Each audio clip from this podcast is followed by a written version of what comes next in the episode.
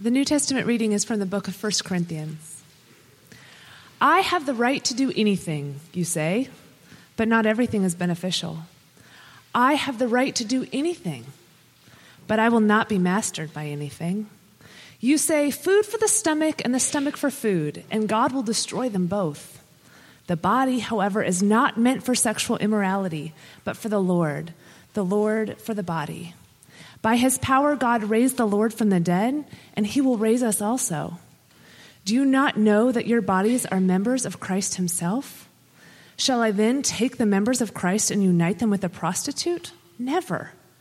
Do you not know that he who unites himself with a prostitute is one with her in body? For it is said, the two shall become one flesh. But whoever is united with the Lord is one with him in spirit. Flee from sexual immorality.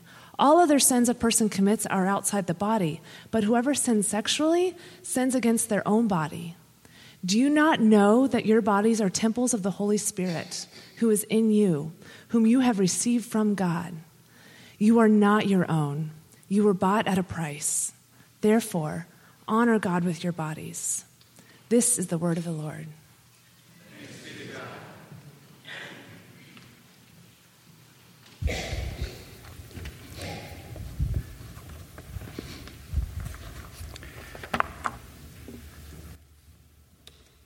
Good morning again, everybody. It's great to be with you. Um, if you're new here, we've been spending some time working our way through couple of letters, ancient letters to an ancient church uh, in Corinth, and we're uh, spending the winter and the spring uh, looking at both of those letters. And what we've seen so far in six chapters is that that church was quite a mess, but we've also been trying to make some connections with the fact that the church, the universal church, uh, is often a mess, and that this church in town is also sometimes a mess.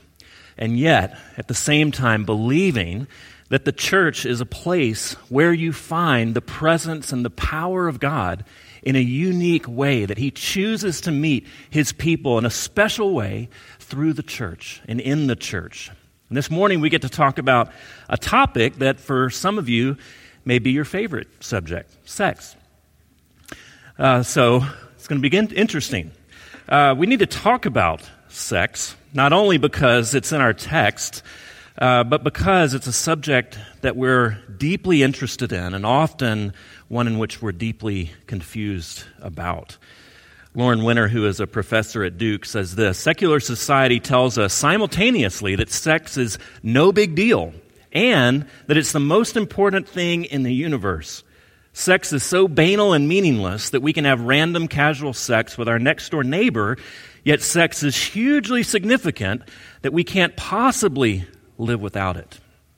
See, we waffle between these two ideas in our culture and our society, that one is that sex is no big deal. As Andy Warhol says, sex is the biggest nothing of all time. Peter Berkowitz, writing in The Atlantic, says, whereas in the sixties and seventies, at the dawn of the sexual revolution, radical college students referred to one of their newfound freedoms as the now quaint-sounding making love, a euphemism that emancipated sex from marriage but preserved its link to romance. And in the eighties, we then referred to having sex, which severed the biological drive from the emotional attachment. Today's students adopt a mechanical metaphor, speaking of hooking up, like railroad cars or computer docking stations. The sacredness of sex becomes diminished to what is simply a physical activity. On the other hand, at the same time, we tend to believe that sex is also everything. There's a, a movie that came out just a few years ago called The forty-Year-Old Virgin, and it had to be a comedy because that concept is so preposterous. Who is forty years old and still a virgin? If they are, they need an intervention by their friends. That was what the movie was about. Sex is everything. And so any perceived limits upon our sexual expression, individually defined, is therefore immediately thought of as oppressive. Well, maybe our ideas about sex need an intervention. And maybe we should ask, who has the right to interpret sex? Who has the right to make an intervention into our lives, into our culture's life? Who has the right to instruct and guide us? Are we stuck just with the reigning conventional wisdom of our culture at one slice of history? Are we stuck with the ideas of whoever we're talking to or whoever we're reading at the very moment? What if there was a place that we could explore answers to our questions that transcend the individual and transcend just our communal ideas at this present time of history? Well, I want to say up front that in the Christian story, the claim is made that God alone is able to interpret sex for us. God alone is able to intervene into our lives and correct our ideas about what sex is for. Because why? He made us and he created the concept of sex. So only he can speak with full authority. However, at the same time, we should acknowledge, shouldn't we, that the Christian church has often spoke as if we were the final authority. We are the final interpreter, not God. And tragically, as we've critiqued the secular culture for the idea that sex is everything, we've tended to excuse certain sins while shining a spotlight on certain sexual sins, making them, in effect, everything. We've spoken as if God's concern is simply preventing certain behaviors rather than inviting people into a passionate, expressive, committed, passionate sexual way of life. You see, everyone, not just one class of sexual practitioners, is broken. All of us are broken, and all of us wrestle with conflicting and can sometimes confusing desires. And everyone has baggage. For some of you guys, it's something that you've done to others. For others, it's sexual sin done to you. And before correcting your sexual behavior, our sexual behavior, God wants to make us whole. He wants to give us a vision of the sexual life that is compelling and different than what we often think. Now, we saw in the Corinthian church, and we see again this week, that it was a very sexually broken community. Last week, there was a man that was sleeping with his father's wife, and they were bragging about it. They thought it was so cool. Look at that guy's freedom in Christ. And Paul intervenes and says, no, you've got it wrong. And this week, he's addressing the very common practice in that day of men visiting prostitutes. This was done out in the open, no big deal, visiting male and often uh, female and often male prostitutes. And these people who had become Christians under Paul's tutelage, under his ministry in Corinth, kept right on living in the way that they had lived previously.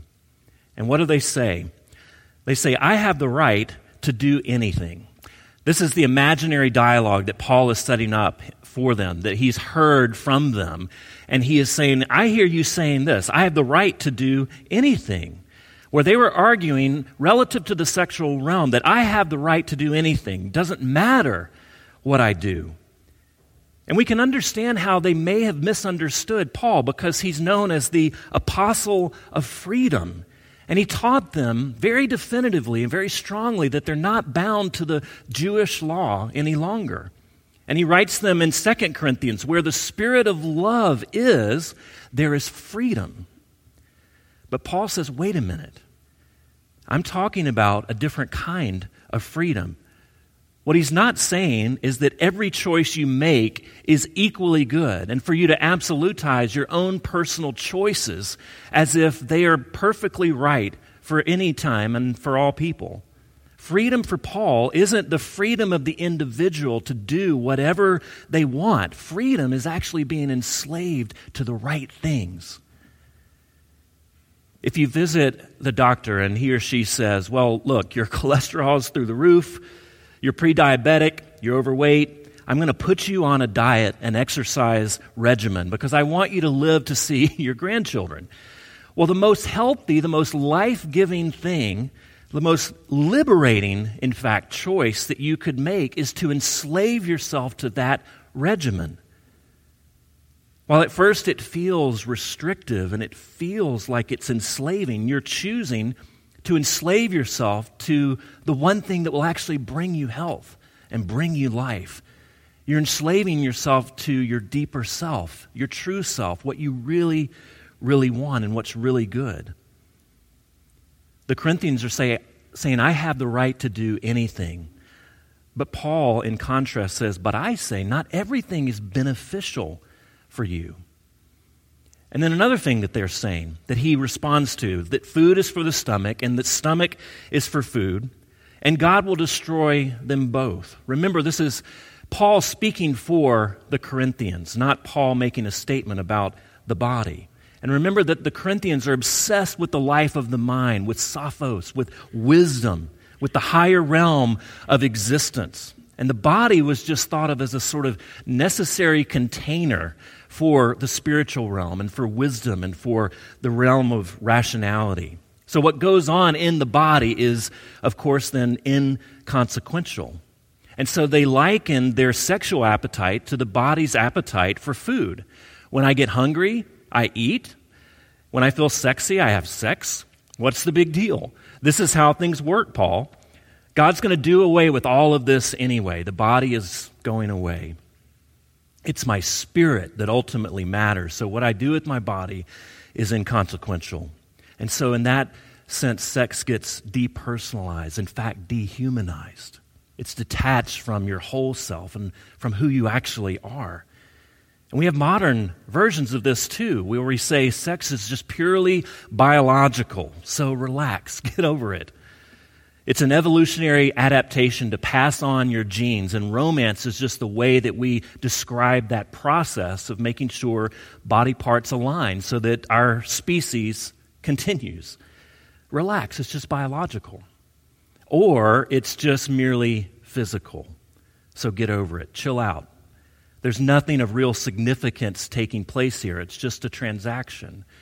And there's a wonderful, funny, uh, one of the funniest episodes of Seinfeld is called The Deal. And in this episode, Jerry and Elaine are sitting there together watching a T V show, and something sexual happens on the T V, and they begin to talk because they feel, because they hadn't been dating anyone for quite some time, they feel sexually deprived. And so they begin to think, why does that, that is sex, have to interfere with this, that is relationship? Can't we do that without it messing up this? And so they make a deal that they're going to do that without it interfering with this. And they begin to tell people, and of course, even George Costanza knows that there's no way this is going to work out. And the whole rest of the episode is about how this actually does, or that does interfere with this, because there's also the other thing, and the other thing is committed relationship. And without a committed relationship, that always messes with this. Sex is more than just physical. Even Larry David knows this. Paul counters these distortions with a robust theology of the body. He says your body, in verse thirteen, is for the Lord, and the Lord is for your body.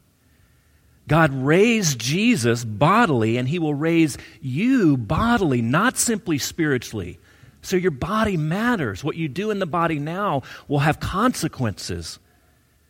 And he says also that your body is a temple of the Holy Spirit. And Paul uses body to talk about the body of the church often, but he also uses it to talk about the individual, that your individual bodies are where the Spirit resides. They are a temple of the Holy Spirit. And then he says in verse twenty, your body belongs to the Lord, because why? You were bought with a price. He paid richly for your body. So glorify him with it. God cares about the body. Spirituality in the Christian sense is an embodied spirituality. So what you do with your body matters. It's not simply the container in which spirituality happens. God relates to all of you. He longs to be in relationship with all of you. And in fact, he purchases all of you. Now, I hope that you'll recognize that even if you're not yet ready to give your sex life over to the prescriptions that God is giving us, that we're, in fact, I hope you'll realize and recognize that we're talking about this in a different way from what often makes it into the headlines of how Christianity is portrayed as thinking and talking about sex. On one hand, Christians are thought of as sort of prudish people, that sex is kind of this thing that's out there and we don't know what to do with it. But on the other hand, we are perceived as being obsessed, that we're always talking about other people's sex life.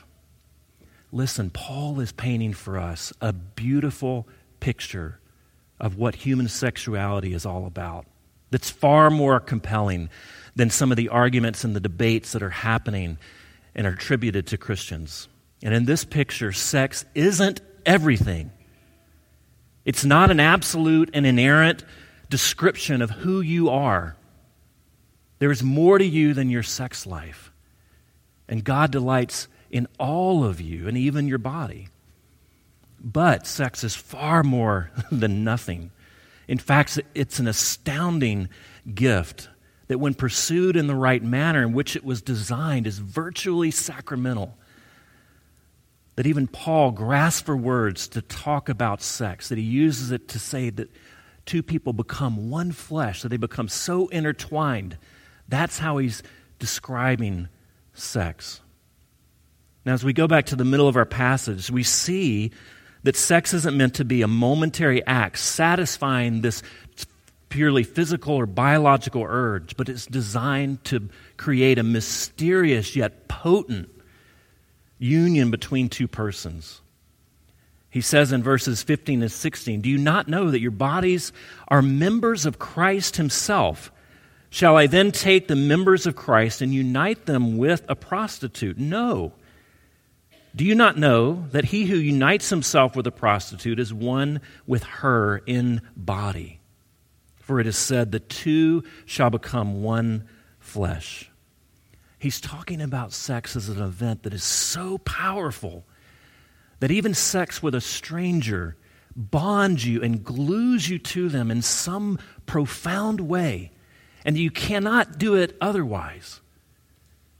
And he's quoting Genesis's the vision for marriage, that sex is something that ratifies the union that is verbal, that there's a physical act that goes along with that covenant that makes it so profound and, in fact, energizes and ratifies the marriage. There's something more to the sexual union than just skin on skin, and we know this, right? In the movie Vanilla Sky, Cameron Diaz turns to Tom Cruise and says this, "Don't you know that when you sleep with someone, your body makes a promise whether you do or not?" When you sleep with someone, your body makes a promise whether you do or not. The middle, middle schoolers are gone. Maybe that's good. But high schoolers, college students, anyone dating at this moment, we often want sex to be merely a physical transaction. It's a way of recreation.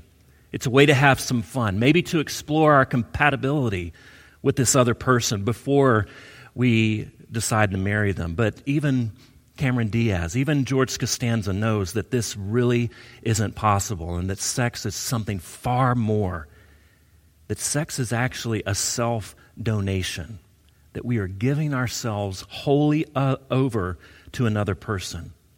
It's not simply a means of self-gratification, although it can be, of course, gratifying. But in sexual union, you're giving your whole self to that person. And so I invite you to ask yourself, does that person deserve all of you? Are you ready to give your whole self to them? Because that's what you're doing, whether you intend to or not.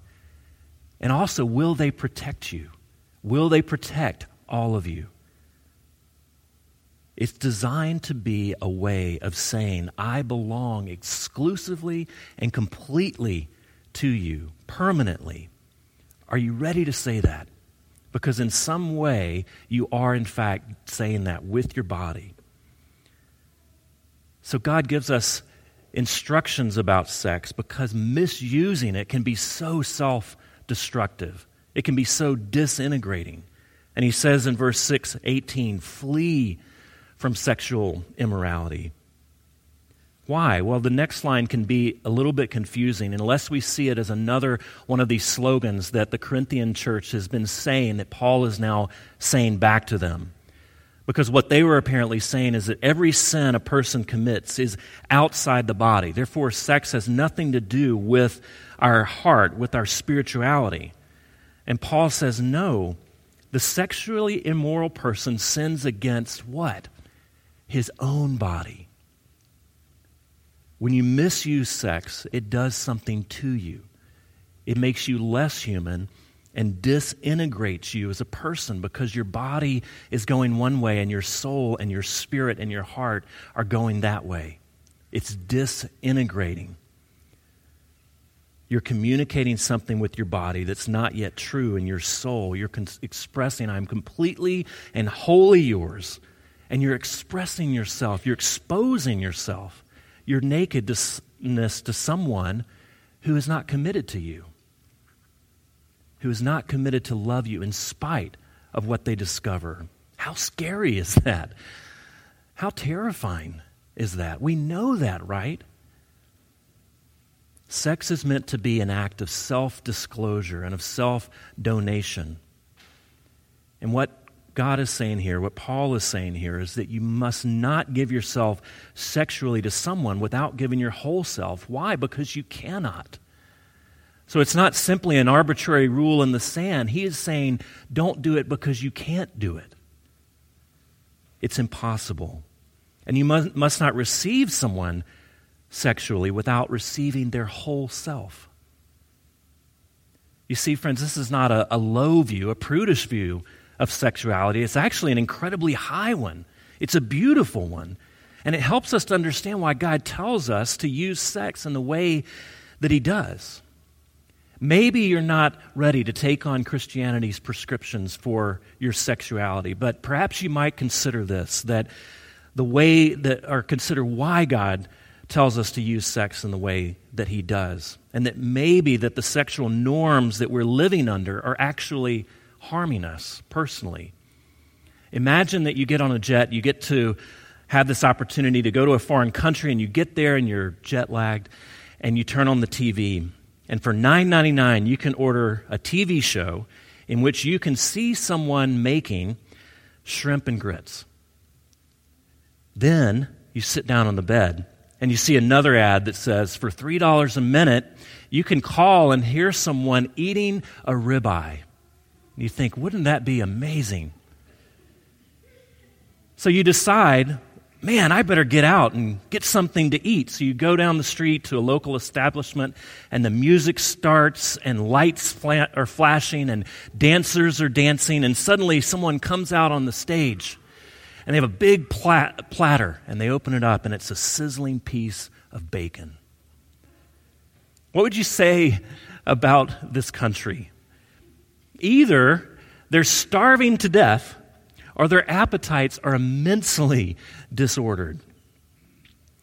What would you consider that there's a better way than the conventional wisdom, than our one culture, the way that we define sex and sexuality and what is good for our one time in history? Could there be wisdom outside of what we right now think in our culture and what history thinks right now? We are a very sexually expressive and a very sexually unhappy culture. So what now? In conclusion, as we said, there's no one in the room that is not sexually broken. Sin's done by us, sin's done to us. But for all of us, the abuser, the abused, the judgmental, the judged, the confused, Christianity gives more than just good advice. It gives us good news. It gives us good news of a whole different way. And it gives us good news that no one is irreparably broken. No matter how badly, friends, you've misused sex, the gospel brings the good news that there is an offer of redemption, that you were bought with a price. I paid richly for you, God says. You are redeemed from your past history. God is the God who takes broken people and makes them whole. the God who makes all things, including your body, new. The Corinthian church was filled with sexual sinners who had been redeemed. He says in verse eleven, such were some of you. They were in process. They were being redeemed. And Paul was helping them to address certain patterns of behavior and certain patterns of thinking that were actually not helping them grow into their new identity as Christians. And the church has to be a place where people can be healed. It has to be a place where people can be in process and in the process of healing from their sexual wounds. It can't be a place where we look down our nose at those people who have failed, because haven't we all failed? Where we privilege our condemnation for certain types of sin while excusing our sin in other areas. It can't be a place where we discard those people who are struggling or are or have struggled or are struggling. Sex is important. It's a gift of God, but it's but you're more than your sex life or lack of one. You're more than your past, sexual past, your sexual struggles. You're more than your temptations and your failures. They don't define you. What does? That you were bought. That God looked upon you in the midst of your struggle. While you hadn't figured it all out, while you hadn't fixed your sexual life and your sexual practice, and he saw a person that was so immensely beautiful, so full of potential, that he was so desirous of relationship that he bought you. He redeemed you. He is making you new at the price of his very own son. Let's pray. Dear Jesus, thank you for what you have done for us. Thank you that you have given us a physical act that is so expressive and so wonderful and beautiful in order to hint at what our final life with you will be like. That there are so few things that can give us a taste of what our true relationship will be like. And I pray that we would see our sexual expression in that way, that it's but a taste, it is but a hint. Father, I pray that you would move us into relationships with one another that are redemptive and self-giving, whether they are physical or not. Let us think about our brothers and sisters and those outside these doors in that way, that our lives were bought with a price, that we can give our lives to other people, that you would want us to give our lives away. And we pray that we as a church would embody that, and that we would do that each and every day. We pray in Jesus' name.